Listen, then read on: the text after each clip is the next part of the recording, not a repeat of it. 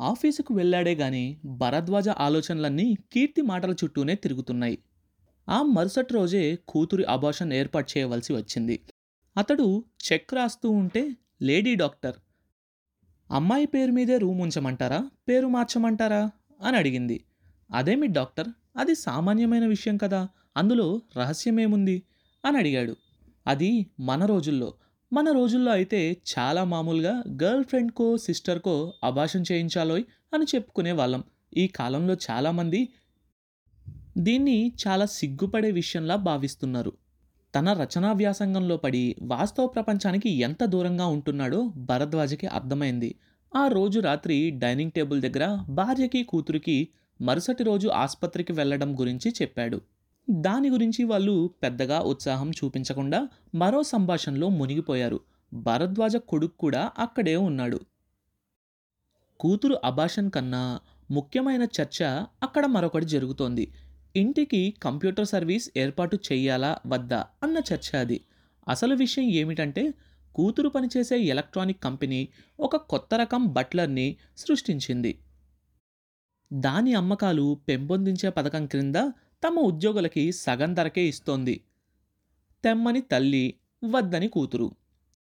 నీ ఓటు ఎవరికి నాన్న? కూతురు అడిగింది. అది కొంటే ఇంట్లో సగం పని తగ్గిపోతుంది అన్నాడు భరద్వాజ. భర్త మాటలకి తల్లి కూతురు వైపు సగర్వంగా చూసింది. కూతురు నిరుత్సాహంగా నువ్వు అన్నది అన్నవైపు తిరిగి. మీరొక అనవసరమైన వ్యర్థమైన స్టూపిడ్ విషయం గురించి ఇంతసేపు చర్చించుకుంటున్నారన్నది నా ఉద్దేశం. అన్నాడు భోజనం ముగించి లేస్తూ. అంటే? అంది తల్లి కోపంగా. ఎయిర్ కండిషనింగ్ చేసినట్టు మన ఇంటిని కంప్యూటరైజ్ చేయడానికి ప్రసక్తే లేదు. ఎందుకు? అని అడిగింది తల్లి. ఎందుకా?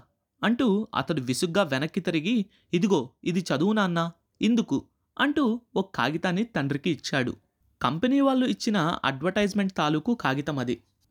మీ సేవలో మేము. ఇక మీరు ఏ విషయంలోనూ దిగులు చెందనక్కర్లేదు. మీ దినచర్య తాలూకు బాధ్యతని మేం తీసుకుంటాము. మరుసటి రోజు మీ పనులన్నీ మా కంప్యూటర్ నిర్ణయిస్తుంది. ప్రొద్దున ఎన్నింటికి లేపాలో దానికి తెలుసు.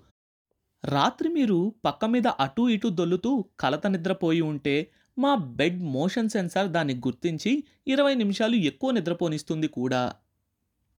ఆ రోజు చేయవలసిన పనులను బట్టి ఆ పనులకు కావలసిన శక్తి కోసం పొద్దున ఎన్ని క్యాలరీల టిఫిన్ తినాలో అది చెబుతుంది.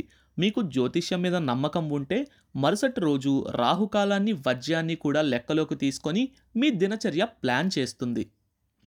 మీరు ఆ రోజు చేయవలసిన పనులను బట్టి పొద్దున్నే లేవగానే ఆ మూడ్కి సరిపోయే మ్యూజిక్ వినిపించడంతో దాని పని మొదలవుతుంది.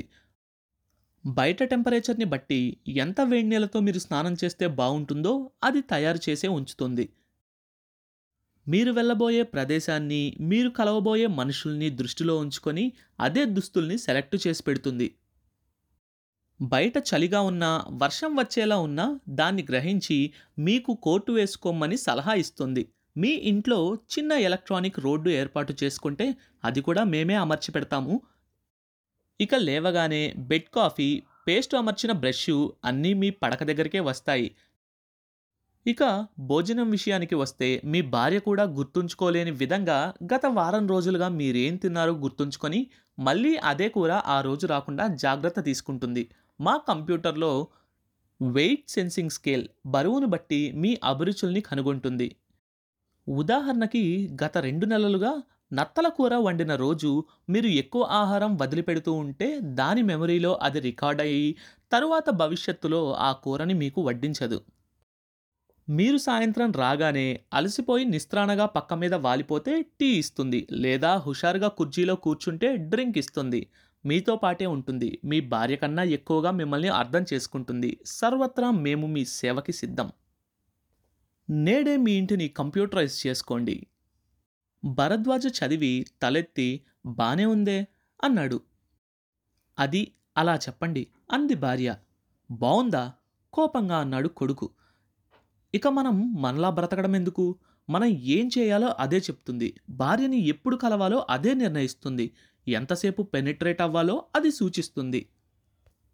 మరి కొంచెం స్వాతంత్రం ఇస్తే నువ్వు అలసిపోయావు నీ సెక్స్ పని కూడా నేనే చేస్తాను అని పక్కకి తోసేస్తుంది. ఇప్పటికే మనం మరమనుషులమైపోయాం. ఈ కంప్యూటర్స్ని ఇంట్లో పెట్టుకుంటే ఇక లేచి తిరగడం ఎందుకు? లోపలికి బయటికి రెండు గొల్లాలు పెట్టేసి జీవితకాలం పక్క మీదే గడిపేయచ్చు. దీన్ని నేను పూర్తిగా వ్యతిరేకిస్తున్నాను. భరద్వాజ వినడం లేదు. కొడుకులో ఒక కొత్త కోణాన్ని చూస్తున్నాడు. భార్యకి తనకు తమ తరానికి అందని ఒక కొత్త రూపాన్ని గమనిస్తున్నాడు. అతడిలో ఎక్కడో ఏదో కదులుతోంది. ఆ రాత్రి కూతురుతో జరిగిన సంభాషణతో అది క్లైమాక్స్కి వచ్చింది. ఎందుకో అతడికి మెలకు వచ్చింది. తెర తొలగించుకొని పక్క గదిలోకి వెళ్ళాడు. పక్క మీద కూతురు ఏడుస్తూ కనబడింది. అతడు ఆశ్చర్యంతో ఏమైంది? అన్నాడు. ఆమె వెంటనే జవాబు చెప్పలేదు. కొద్దిగా రెట్టించి అడిగిన తరువాత అన్నది రేపే కదా నాన్న అపార్షన్ అవును. కొద్ది కొద్దిగా ప్రాణాల్ని కూడగట్టుకొని నెమ్మది నెమ్మదిగా కదలడానికి ప్రయత్నించే ఓ చిన్న జీవిని కత్తులతో చిన్న భిన్నం చేసేది రేపే కదూ? అతడికి షాక్ తగిలినట్టుగా అలానే ఉండిపోయాడు. ఆమె అన్నది మేము చేసిన పాపానికి ఆ పాపని కండ కండాలుగా కోసి డ్రైనేజ్లో వేసేది రేపే కదూ? అతను మందలిస్తున్నట్టు మరీ అంత సెంటిమెంటల్ అవ్వకు అన్నాడు. సెంటిమెంట్. ఆ పదానికి అర్థం కూడా తెలుసానన్న మనకి? అంది. అతడికి కొద్దిగా కోపం వచ్చింది. మరి అలాంటప్పుడు బాధపడ్డం దేనికి? అన్నాడు.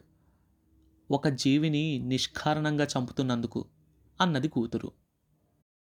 అతడు ఆమె దగ్గరగా వెళ్ళాడు. పోనీ ఆ ఎంబ్రియోని ట్యూబ్లో పెంచుదామా? దానికైతే ఇంకొక నెల ఆగాలి. కానీ ఆ తర్వాత మళ్ళీ ఆ పాప ఎక్కడ ఉందో అని నీ మనసు పీకితే అది నీ వైవాహిక జీవితాన్నే దెబ్బతీస్తుందమ్మా అన్నాడు లాలనగా. అబ్బా ఎంత మెకానికల్ ఈజీ సొల్యూషన్ చెప్పావు నాన్న. పిండాన్ని తీసి ట్యూబ్లో పెంచితే కన్న కడుపు అనటానికి వీలుండదనా? అంది వ్యంగ్యంగా.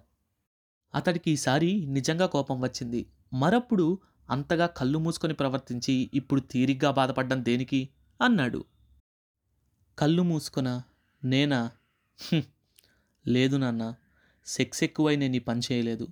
కొద్దిగా ప్రేమ కోసం తప్పించే తరుణంలో ఆ కుర్రాడు ఆప్యాయతను చూపించాడు. ప్రేమతో పాటు సెక్స్ కూడా కళ్ళు మూసి తెరిచేలోపు అయిపోయిందంతే. నీకు తెలుసా నాన్న నా ఇరవై నాలుగేళ్ళ వయసులో నన్ను అమ్మ అని మొట్టమొదటిసారి పిలిచావు. ఇప్పుడే క్షణం క్రితమే. ఒక బలమైన కెరటం వచ్చి ముఖానికి తాకినట్టు అతడు కంపించిపోయి కష్టపడి సర్దుకొని అతడెవరో చెప్పు వివాహానికి ప్రయత్నిద్దాం అన్నాడు. ఆమె కళ్ళనీళ్ళతో నవ్వింది. ఒక కూతురు నేను కాలు జారాను అన్న వెంటనే తండ్రి అడగవలసిన మొదటి ప్రశ్న నాన్నది.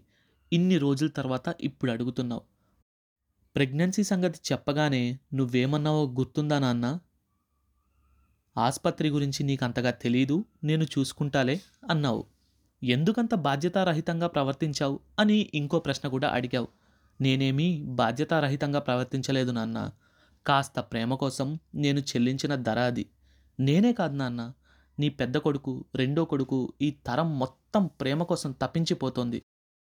నీ పెద్ద కొడుకు చచ్చిపోతే నా హత్యకి హంతకుడు అన్న సూపర్ హిట్ నవల వ్రాసావే తప్ప దాని వెనకున్న కారణం గ్రహించలేకపోయావు. అంతమంది యువత వరుసగా ఆత్మహత్య చేసుకోవడానికి కారణం మీరు అనుకున్నది కాదు నాన్న. ప్రేమరాహిత్యం. అవును ప్రేమరాహిత్యం. నీ చిన్న కొడుక్కి కావాల్సింది అలసిపోతే మంచి మ్యూజిక్ వినిపించే కంప్యూటర్ కాదు నాన్న. స్వయంగా కాఫీ పెట్టుకొచ్చే తల్లి. ఏ క్షణం ఏ బాంబు పేలుతుందో ఏ మూల నుంచి ఎవరు వచ్చి దోపిడీ చేస్తారో మనం ముసలివాళ్ళు అయిపోతే మనల్ని మన కొడుకులు తమతో పాటు ఉంచుకుంటారో లేక హోమ్ ఫర్ ది ఏజ్డ్లో చేర్పిస్తారో అన్న భయంతో ఈ తరం వణికిపోతోంది నాన్న. చివరికి మనం చచ్చిపోతే మన బూడిదని తీసుకుంటారో లేదో కూడా మనకి అనుమానమే. మనల్ని ఎవరు రక్షిస్తారు? ఎవరు? ఎవరు? గాఢమైన నిశ్శబ్దంలోంచి చాలాసేపటికి తేరుకున్న అతడు నెమ్మదిగా కదిలి కూతురు తల మీద చేయి వేసి నీ సమస్యని నేను పరిష్కరిస్తానమ్మా. అది చాలా చిన్న సమస్య. నేను కుర్రాడిని ఒప్పించటం ఎంతసేపు? కానీ నువ్వు నాకు చేసిన సాయం మాత్రం గొప్పది. ఎంతో పెద్ద సమస్యలో పడి కొట్టుమిట్లాడుతున్న నాకు పరిష్కారం దొరికింది. అని అక్కడి నుంచి కదిలాడు. మరుసటి రోజు పొద్దున్నే అతడు యాజీని కలుసుకున్నాడు. మీ కథని నేను మళ్ళీ తిరిగి వ్రాయబోతున్నాను అన్నాడు భరద్వాజ. భరద్వాజ అన్న మాటకి యాజీ ఎలా రియాక్ట్ అయ్యాడు? అసలు నిజంగానే భరద్వాజ తిరిగి ఆ కథను వ్రాయబోతున్నాడా? ఈ విషయాలన్నీ తెలుసుకోవాలంటే నెక్స్ట్ ఎపిసోడ్ కోసం వెయిట్ చేయండి. కొత్త చాప్టర్ ప్రతి మంగళవారం మరియు గురువారం. అండ్ ఈ షోని వినాలంటే గానాలో లేదా యాపిల్ పాడ్కాస్ట్ గూగుల్ పాడ్కాస్ట్ కానీ మరి ఏ ఇతర ప్లాట్ఫామ్లోనైనా సబ్స్క్రైబ్ చేసి నోటిఫికేషన్ టర్న్ ఆన్ చేసుకోండి. నెక్స్ట్ ఎపిసోడ్ రిలీజ్ అయినప్పుడు మీకు అప్డేట్ వస్తుంది.